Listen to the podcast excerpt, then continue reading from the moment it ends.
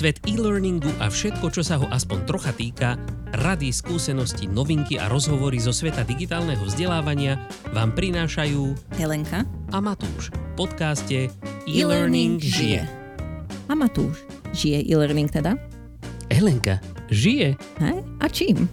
Žije nádejou, že sa raz aj do vôd digitálneho vzdelávania, respektíve vzdelávania všeobecne vráti zdravý sedliacký rozum. Aha. To je čo? Mhm. Presne tak. Po minulotýždňovej trošku vedeckejšej debate o vyvracaní mýtov vzdelávacích sme si pre, pre vás dneska pripravili takú trošičku odľahčenejšiu tému.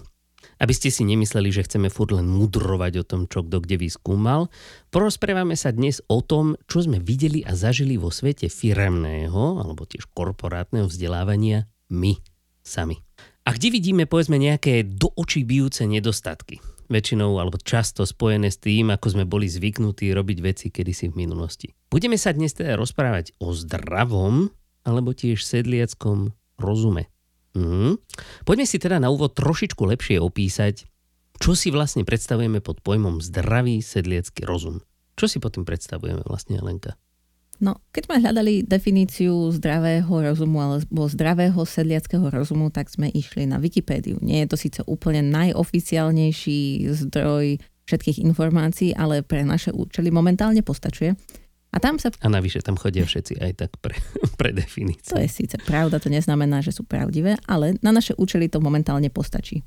Takže Wikipedia píše, že zdravý rozum je sociologický a filozofický princíp, ktorý sa v slovenskom jazyku používa na popísanie schopnosti človeka využívať predstavivosť, skúsenosti a spomienky na dosiahnutie istého úsudku alebo názoru o každodennej realite. A táto schopnosť sa na Mhm. rozdiel od individuálneho uvažovania opiera o predpoklad univerzálnych rozumových schopností, ktoré sú rovnaké pre každého človeka.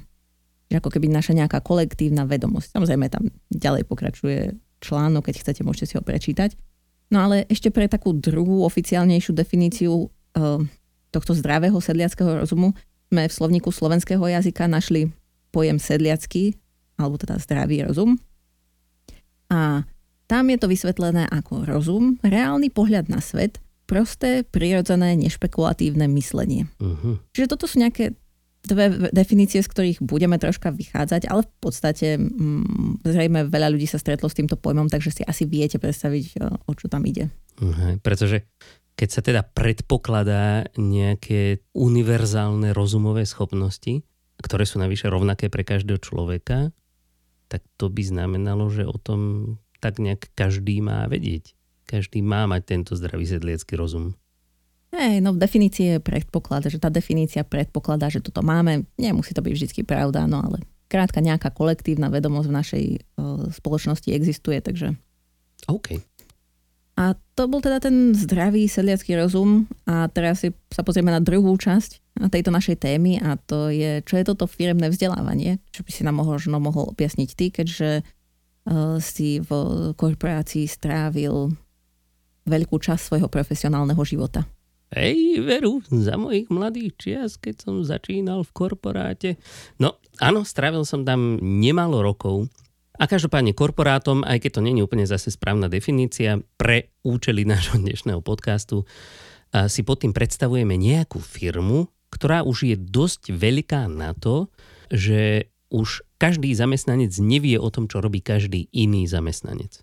A toto sú firmy, ktoré často majú teda nejaký väčší počet uh, zamestnancov, väčšinou sa to počíta v stovkách až tisícoch, ale nie je tam žiadna taká akože ostrá hranica, že odteraz sa bavíme o nejakom korporáte. Dôležité ale je, že v, tej, v týchto firmách má vzdelávanie na starosti niekto konkrétny. Väčšinou sú to oddelenia, ktoré sa nazývajú buď L&D, akože Learning and Development, alebo T&D, Training and Development. Prípadne to má na starosti HR. Ale stretli sme sa už aj s takým, že to má na starosti napríklad IT.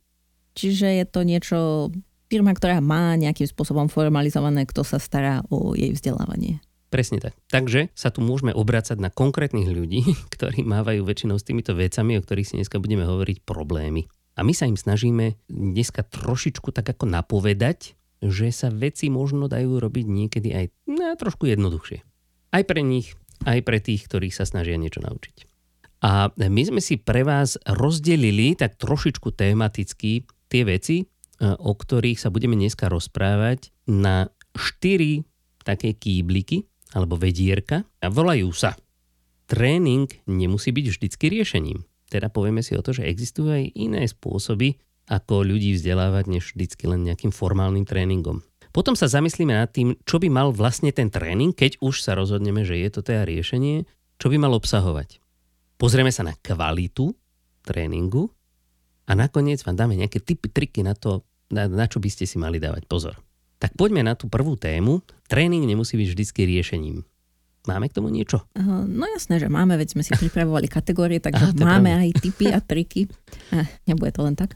Um, možno pre vás takých vecí, ku ktorej nám povedá aj ten názov tejto, tohto okruhu tém, a to je tréning nemusí byť vždy riešením, je, že niekedy sa skrátka vo firmách tvoria tréningy len pre tréningy. To znamená, že niekto dostal na starosti, že tvojou pracovnou náplňou je tvoriť e-learning, tréningy, akékoľvek vzdelávanie, školenia, čokoľvek, tak e, je potrebné vyprodukovať určitý počet týchto tréningov. Bez ohľadu na to, či ten tréning v skutočnosti má nejakú pridanú hodnotu pre tých ľudí, ktorí nakoniec sa ho musia zúčastniť, alebo či je to vôbec potrebné robiť týmto spôsobom. Takže tu by som povedala, to je, je to celkom také uh, jasné, čo sme týmto chceli povedať a možno je vždy dobré sa zamyslieť nad tým, či to, čo sa snažím ľudí naučiť, či naozaj to má nejaký dôvod, teda že tým riešim nejaký problém, alebo je to len preto, že niekto mi povedal, že mám urobiť tréning. A potom vám z toho vyjde, že či naozaj ten tréning je riešením toho problému, alebo nie je. Uh-huh. Napríklad také ako celkom časté záležitosti, pri ktorých tréning sa väčšinou považuje hneď za automatickú odpoveď, sú, sú nejaké zmeny vo firme. Ja neviem, nový stroj, nový systém, nový proces, nové oddelenie, všetko nové. Keď si to tak zoberiete, keby to takto fungovalo v našom živote, že povedzme stiahnete si nejakú novú apku, a predtým, než ju začnete používať, tak eh, sa musíte prihlásiť na nejaký akože poldňový webinár niekde, aby vám formálne porozprávali o, o tom, eh, kto vlastne stojí za tou apkou, aký je nejaký historický vývoj, kde sa vlastne radí tá apka a čo rieši. Vieme veľmi, všetci veľmi dobre, že takto málo kedy si vôbec čítame nejaké manuály. A to je jedno, či je to apka, alebo je to často aj IKEAcké manuály si nečítame. Proste, ja, ja si čítam. Ty si čítaš? Hej.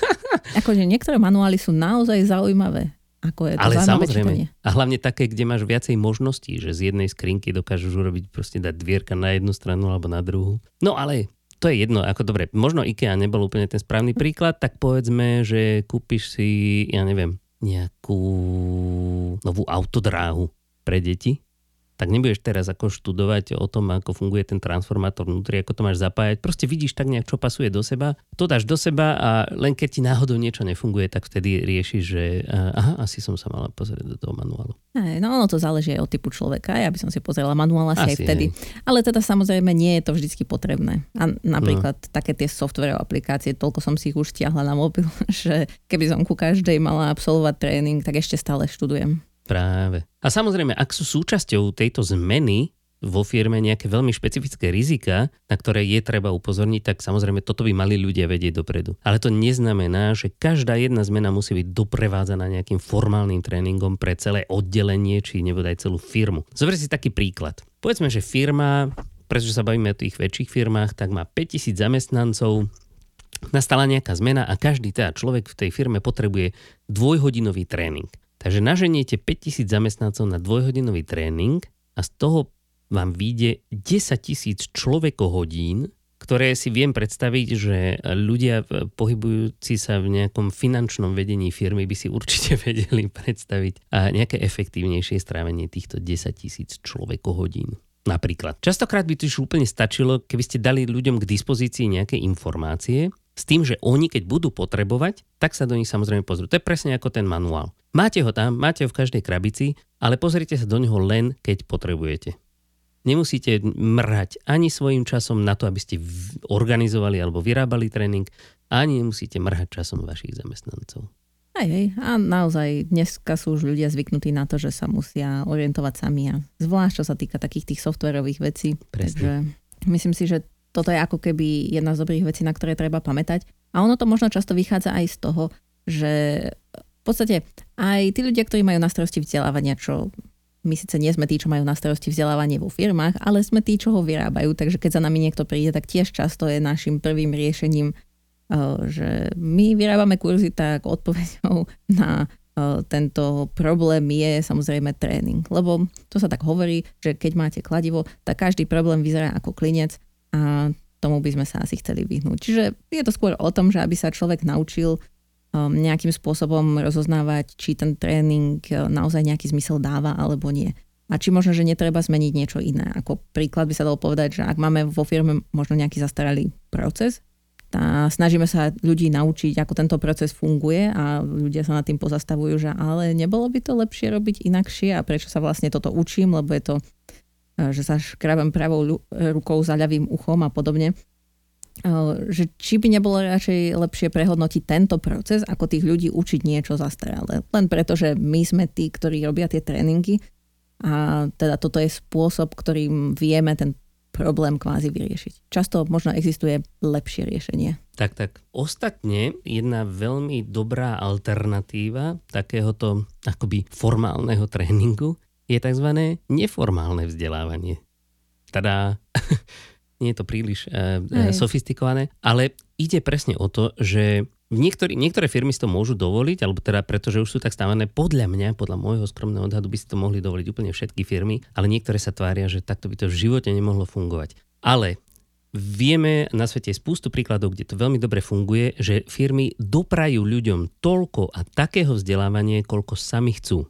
Pretože každý človek sa prirodzene chce zlepšovať v tom, čo robí. A ak sa nechce zlepšovať, tak asi ani vy by ste nestáli o takého zamestnanca. A preto je dôležité, aby ste verili svojim zamestnancom a tiež im ukázali, že im veríte. A to napríklad ta, tak, že im dáte možnosť sa vzdelávať svojim vlastným, alebo ich vlastným príčinením.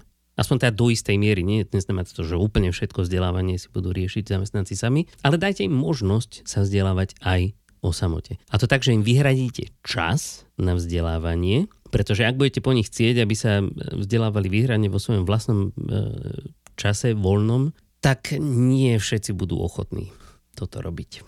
A, a tiež podporte ich v tomto vzdelávaní. Napríklad im ukážte, kde nájdú nejaké materiály, dajte im nejaké materiály k dispozícii. Tieto materiály môžu byť kľudne v nejakej vašej knižnici alebo na intranete, ale kľudne to môže byť aj YouTube alebo nejaké múky, teraz je plný internet múkov tzv. alebo Massive Open Online Courses a to sú také akoby online univerzity a častokrát tam prispievajú práve univerzity, kde nájdete online kurzy na, na všetky témy, ktoré si len dokážete predstaviť. Úplne všetky. Príkladmi týchto uh, múkov môže byť napríklad Coursera, uh, EDX, uh, Udemy a podobné. A je toho fakt spústa, čo im môžete, čo im môžete umožniť. Hej, no a ono toto neformálne vzdelávanie asi trocha súvisí aj s tými manuálmi, o ktorých sme sa rozprávali, že ako keby uh, netreba tých ľudí nútiť, nech si študujú všetko, ale dať im to k dispozícii, že keď budú chcieť, tak si to môžu študovať. Tak, tak. No dobre, tak e, poďme sa presunúť teda k, druhej, k druhému tomu tematickému okruhu a to je, čo by mal teda samotný ten tréning obsahovať. Keď už sa rozhodneme, lebo sme dobre situáciu na začiatku zanalizovali, že teda poďme vyriešiť tréningom, tak čo by v tom tréningu malo byť? Čo také compliance tréningy, to je naša obľúbená téma, ale myslím, že to je trošku obľúbenejšia tvoja téma, Elenka. Takto. Ono v obsahom toho tréningu samozrejme malo byť niečo zmysluplné, čo pomôže vyriešiť ten nejaký daný problém. Ono, taký Problém pre vzdelávačov často nastáva práve pri compliance tréningoch, to sú také, ktoré sú povinné zo zákona alebo nejakým spôsobom povinné, lebo to vyžaduje firma alebo nejaká firmná kultúra alebo materská spoločnosť alebo ktokoľvek, niekto to skrátka vyžaduje. A ten problém býva často ten, že si ľudia povedia, že no tak máme to povinné, musíme to nejakým spôsobom sa toho zbaviť, všetci si to musia preštudovať a hlavne keď je to zo zákona, tak tam treba samozrejme napchať všetky možné poučky a zákon, citácie zákona, lebo inak by sme nesplnili tú povinnosť, ktorú máme. No a tu je vždy dobre sa zamyslieť nad tým, že čo je cieľom toho nášho tréningu. Lebo pokiaľ je cieľom len sa zbaviť tej zodpovednosti, akože že človek si to preštuduje a tým pádom, keď sa niečo stane, ako napríklad v v prípade BOZP alebo takej informačnej bezpečnosti, že niečo sa stane a tým pádom ja, moje ruky sú čisté, lebo som urobila všetko preto, aby to tí ľudia vedeli, tak potom tam ako keby netreba nad tým veľmi rozmýšľať a môžete ľuďom kľudne dať podpísať nejakú stať zákona alebo skrátka nejaké PDF, že rozumejú podmienkam. Ale predpokladám, že pre mnoho firiem je dôležité aj to, čo tie compliance témy uh, chcú dosiahnuť. A to, čo chcú dosiahnuť, je, aby sa napríklad také incidenty BOZP nestávali, pretože samozrejme to ani nie je veľmi dobré, keďže ten zamestnanec vypadne, možno, že aj treba nejaké odškodné zaplatiť, možno sa pozastaví výroba, alebo príde k nejakému porušeniu informačnej bezpečnosti, firma zrazu stratí dobré meno, ľudia jej neveria, možno musí zaplatiť nejakú pokutu, čokoľvek sa stane. Sú to veci, ktoré, v ktorých aj tá firma sama ako keby prichádza o peniaze, prichádza možno o dobré meno a tým pádom nejaké budúce zakázky. To znamená, že keď sa na ten compliance training pozrieme z hľadiska toho, čo chceme dosiahnuť a že by to, čo chceme dosiahnuť je, aby neprichádzalo k incidentom, ako sú napríklad porušenie informačnej bezpečnosti alebo nejakým incidentom eh, z hľadiska bezpečnosti ochrany zdravia pri práci, tak eh, vtedy sa na ten tréning môžeme... hej, hej, bezpečnosti a ochrany zdravia pri práci, tak vtedy sa na ten tréning môžeme pozrieť tak, že do neho dáme to, čo naozaj pomôže naplniť tento cieľ. A sami asi dobre vieme, že keď si prečítame stať napísanú právnickým jazykom, tak pre väčšinu z nás, obyčajných ľudí, ktorí nie sú právnici, to nedáva až taký zmysel a veľmi nás to nemotivuje dodržiavať to, čo je tam napísané, lebo kým to pochopíme, tak nám to chvíľu trvá. Takže eh, v, ta- v takomto prípade je dobré sa aj možno dohodnúť s tými, kto sú za túto tému zodpovední, do akej miery potrebujeme im všetko napísať a akým spôsobom to potrebujeme pretrénovať, ale skôr sa sústrediť ako keby na tie dôležité veci, na tie činnosti, ktoré ľudia musia robiť, alebo na tie rizika, na ktoré si majú dávať pozorať a povedať im to nejakým ľudským jazykom, kde pochopia, prečo im to hovoríme a na, nakoniec im to pomôže vyvarovať sa situácií, ktoré v podstate si neželá ani firma, ani ten zamestnanec. Presne tak, presne tak.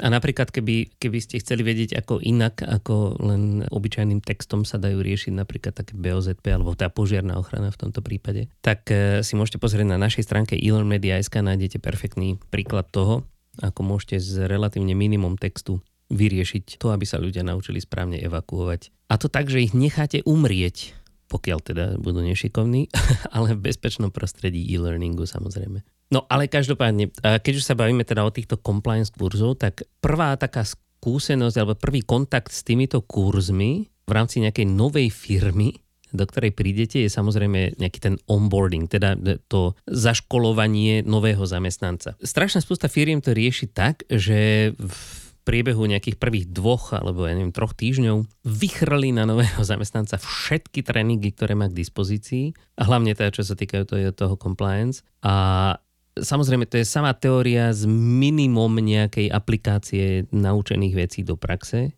A asi teda viete, ako to dopadá. No a či si z toho zapamätá len to, že je toho na zapamätanie priveľa. Proste nemá šancu si to všetko zapamätať. Naopak je to ešte viac zmetie a bude mať čo robiť, aby sa zorientoval. Aj keď teda častokrát sa ten onboarding prezýva ako, ako zorientovanie nového zamestnanca. V skutočnosti je to trošičku dezorientujúce často. Ani vašej firme, ani tomuto človeku to neprinesie žiadne okamžité výsledky. Skúste sa preto sústrediť napríklad na to, aby ste po nejakých menších krokoch učili tohto zamestnanca zvládnuť to, čo potrebuje vedieť teraz. To znamená, ja neviem, nejaká, nejaký krátky okruh vecí, ktoré potrebuje zvládnuť prvý mesiac. To by malo byť relatívne jednoduché, pretože vtedy sa potrebuje skôr nejakým spôsobom zžiť s tou firmou s nejakou kultúrou. Predstavte mu tú kultúru. Potom, čo má robiť druhý mesiac a tak ďalej ale hlavne najlepšie je umožniť tomuto človeku sa učiť praxou, normálne proste tam, kde bude na svojom pracovnom mieste, skúsenosti, zážitky, komunikácia s kolegami, celý tento neformálny aj keď toto je skôr také sociálne učenie, toto by malo byť, na, na tom by to malo byť celé položené. Niektoré firmy majú tzv. buddy systém, teda že nejaký kolega konkrétne sa ujme toho nováčika a sprevádza ho tými vecami, čo má robiť. A formálny tréning by mal byť len ako doplnením všetkých týchto záležitostí.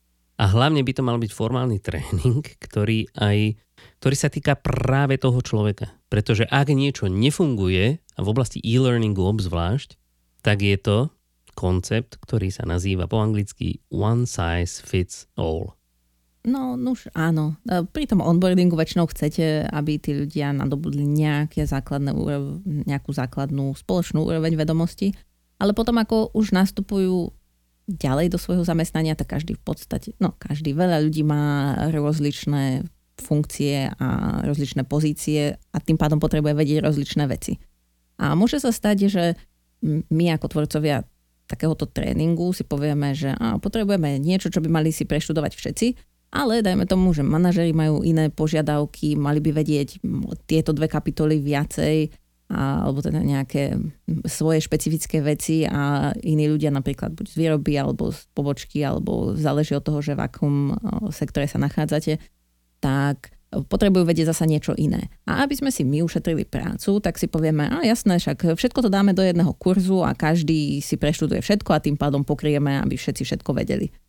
A to je práve, že často to zlé rozhodnutie, ako my si ušetríme robotu, ale neušetríme robotu možno stovkám alebo tisícom ľudí, ktorí budú zbytočne študovať veci, ktoré nepotrebujú, nevedia, na čo im to je a zbytočne ich to demotivuje.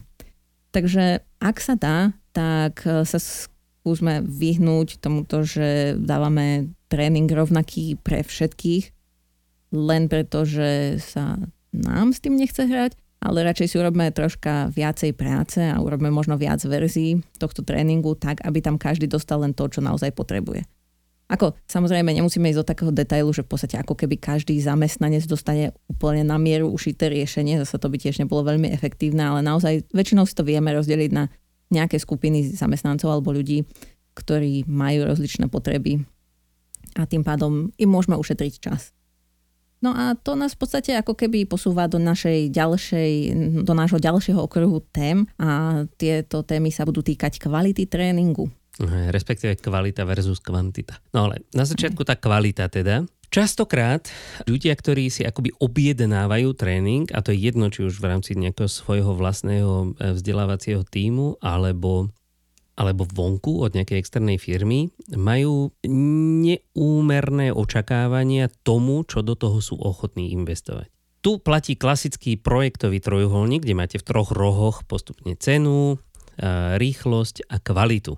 A vždy sa dajú skombinovať len dve z týchto vecí. To asi poznáte.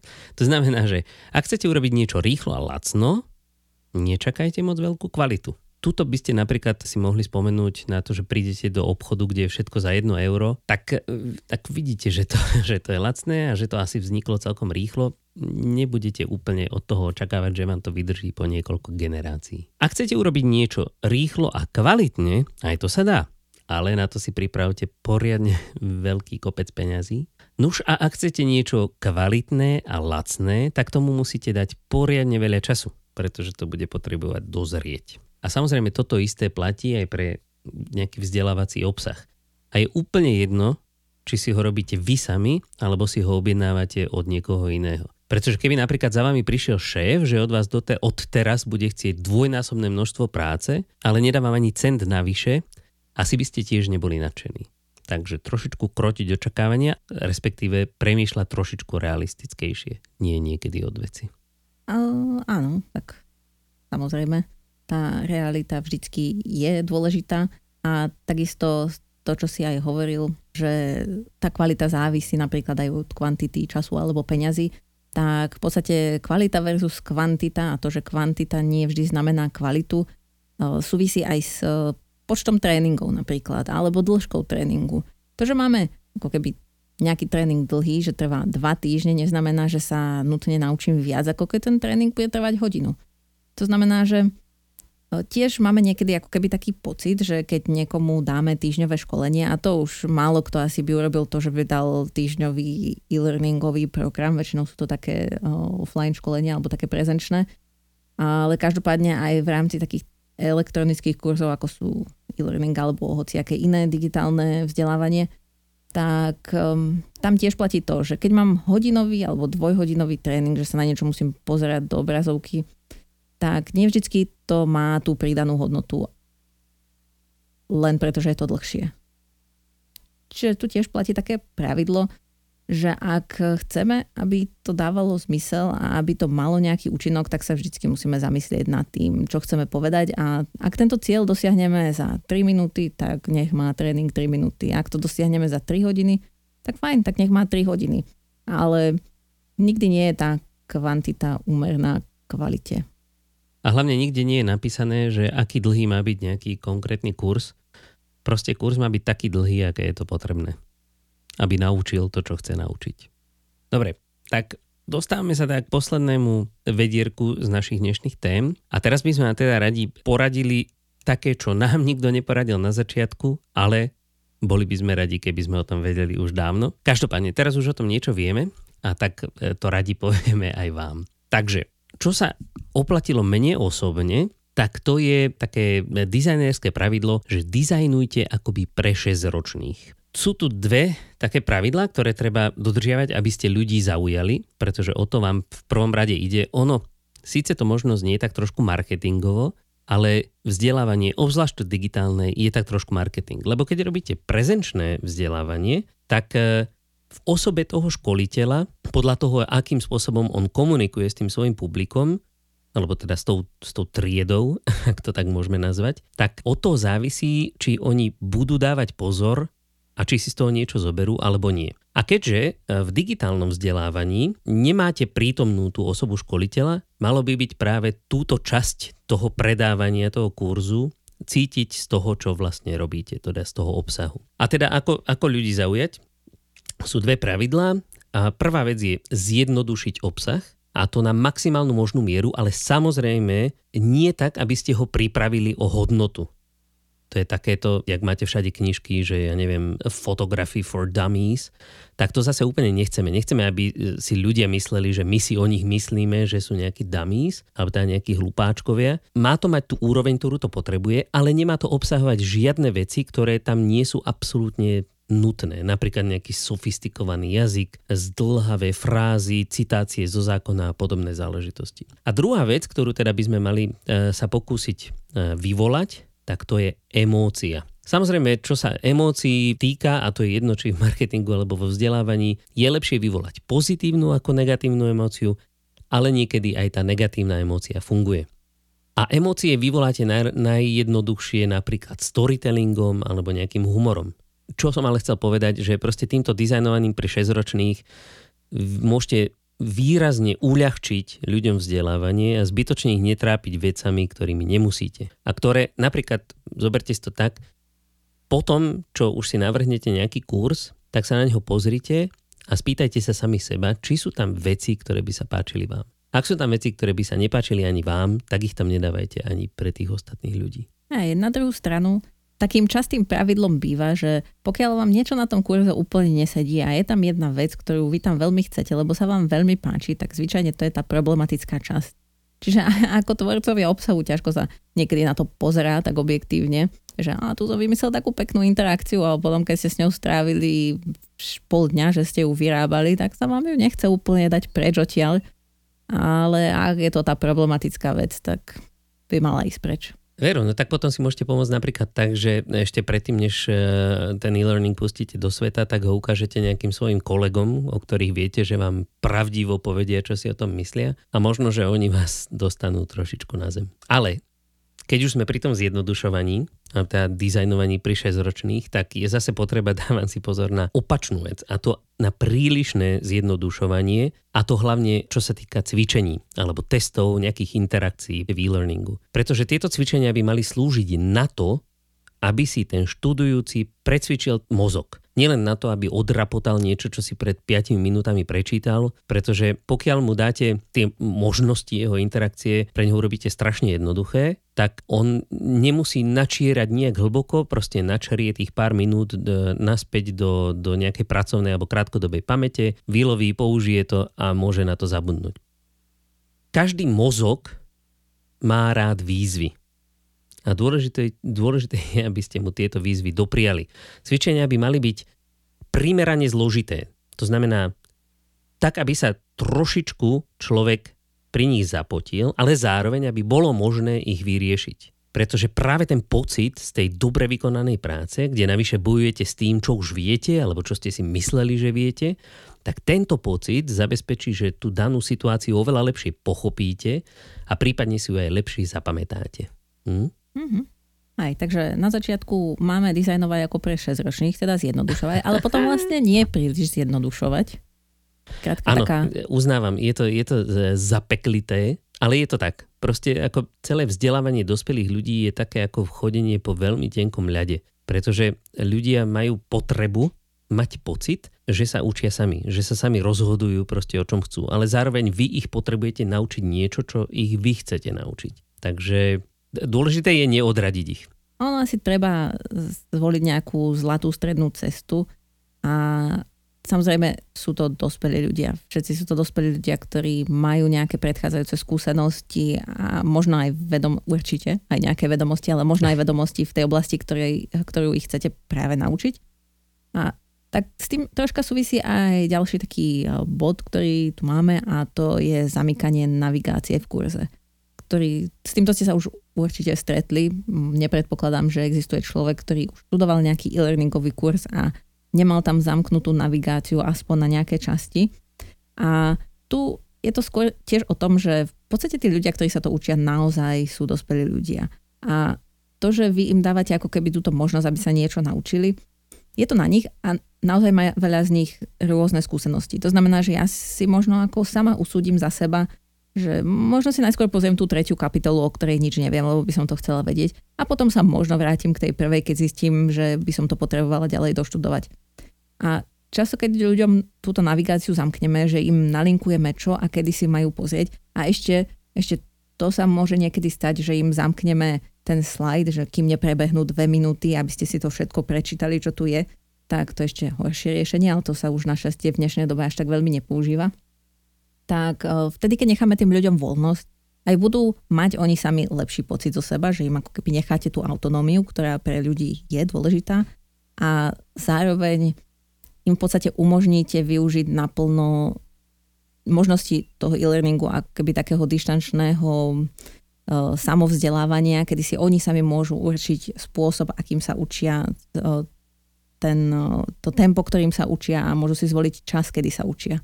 Takže toto by som nechala na tých ľudí a my sa teda snažíme tú navigáciu nezamykať, aj keď samozrejme občas sa dostaneme k tomu, že keď chceme, aby ľudia vyriešili napríklad nejakú úlohu a až potom sa dostali ďalej, tak im napríklad zamkneme ten slide, kým vyriešia tú úlohu, aby sa nepreklikli len tak ďalej a tú úlohu naozaj riešili.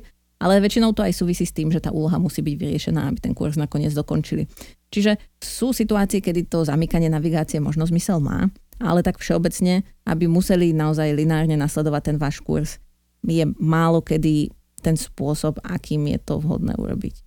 Presne tak. Ostatne, keď si kúpite nejakú učebnicu, tak e, väčšinou v nej nemáte pozamykané stránky. Proste môžete si prečítať ktorúkoľvek kapitolu, ktorú uznáte za vhodné a ak sa vám zdá, že niečo nechápete a potrebujete sa vrátiť na začiatok, tak sa na ten začiatok vrátite. Aj. Ale nikto vám nebude prikazovať, že musíte čítať od stránky 1 až po stránku 368. Aj tu je len otázka, že či je to tak e, kvôli tomu, že to bol zámer z hľadiska metodiky, alebo to skrátka je fyzické obmedzenie, že by to bolo zložité. No ale to je práve to. Pokiaľ je ten kurz správne uchopený, to znamená má nejaký prirodzený flow, tak potom človek ani nemá potrebu nejak preskakovať, pretože sa mu zdajú ako logicky zoradené tie kapitoly. Ale pokiaľ je to len proste chrlenie e, čírich faktov, tak ľudia proste už niektoré fakty majú a nepotrebujú ich a preto si ich radi preskočia. Hej. Je to možno aj taký test, že ako veľmi ľudí zaujíma, čo ste do toho kurzu napísali. To je pravda. Keď to budú preskakovať, budete vedieť, že ich to nezaujíma. A samozrejme, na konci ich môžete preskúšať, či vedia to, čo majú vedieť, alebo najlepšie ich otestovať na nejakých reálnych situáciách, praktických a potom uvidíte, že či tie vedomosti naozaj majú. Lebo veľakrát sa stane, že tie vedomosti tí ľudia naozaj majú čo vo svojom profesionálnom živote možno strávili 20-30 rokov v nejakej firme a stretli sa s tými vecami 50 krát, tak je to skutočne niečo, čo nepotrebujú si znova čítať a osviežovať pamäť že skrátka to vedia používať. Takže tuto platí také pravidlo, že naozaj keď e, robíte to vzdelávanie pre dospelých ľudí, tak sa možno k ním snažme tak správať, že sú dospelí ľudia a nechá to na nich, že vedia, čo je dobre pre nich a pre ich život a to, akým spôsobom fungujú v práci. No krásne si nám to zabalila Elenka. Ďakujem pekne za takéto zhrnutie. S tým nemôžem než súhlasiť. Veľmi rád by som to podpísal. Pošli mi to potom, prosím. A dostali sme sa teda až k záveru tejto našej epizódy. Áno. A v podstate, čo sme sa dneska dozvedeli, alebo sme si tak uh, povedali, teda záver celej epizódy je, že viac práce by mali mať ľudia, ktorí vzdelávanie vytvárajú, ako tí, ktorí ho študujú. teda aby nakoniec celý ten výsledok mal zmysel. A no, my skrátka nemáme radi zbytočnú prácu, nemáme radi, že musíme robiť niečo, čo nakoniec nemá zmysel, lebo sme to robili len preto, že sme to museli robiť, alebo niekto povedal, že sme to museli robiť. A týmto spôsobom tú prácu ušetríme. Presne tak. A aby ste e, sa nemuseli báť, teda, že ste nedodržali nejaké pravidlá, e, čo sa týka sedliackého rozumu, tak na to existuje možno taká, taká jednoduchá formulka, že ak máte pocit, že na tom vašom nápade s kurzom alebo už na nejakom tom e, drafte vášho kurzu niečo nesedí, aj keď ste vyhoveli teda všetkým nejakým formálnym požiadavkám, tak sa skúste na to pozrieť z pohľadu študenta napríklad. Posunie ho to niekam? Dá mu to niečo? A čo vaša firma? Prispieje to nejak k rozvoju celej firmy? A ak si na niektorú z týchto odpovedí, teda otázok, odpoviete nie alebo neviem, tak sa skúste na niektoré časti toho tréningu znovu pozrieť. Tak dúfame, že sme vám aspoň trošičku pomohli a poradili, možno ste sa dozvedeli niečo nové, možno ste sa nedozvedeli vôbec nič nové, ale aspoň ste strávili príjemné popoludnie či dopoludnie s nami. Prajme vám teda veľa šťastia a zdravého sedliackého rozumu na vašich cestách svetom firemného vzdelávania. A už teraz sa tešíme na ďalšie stretnutie s vami. Majte sa. Majte sa.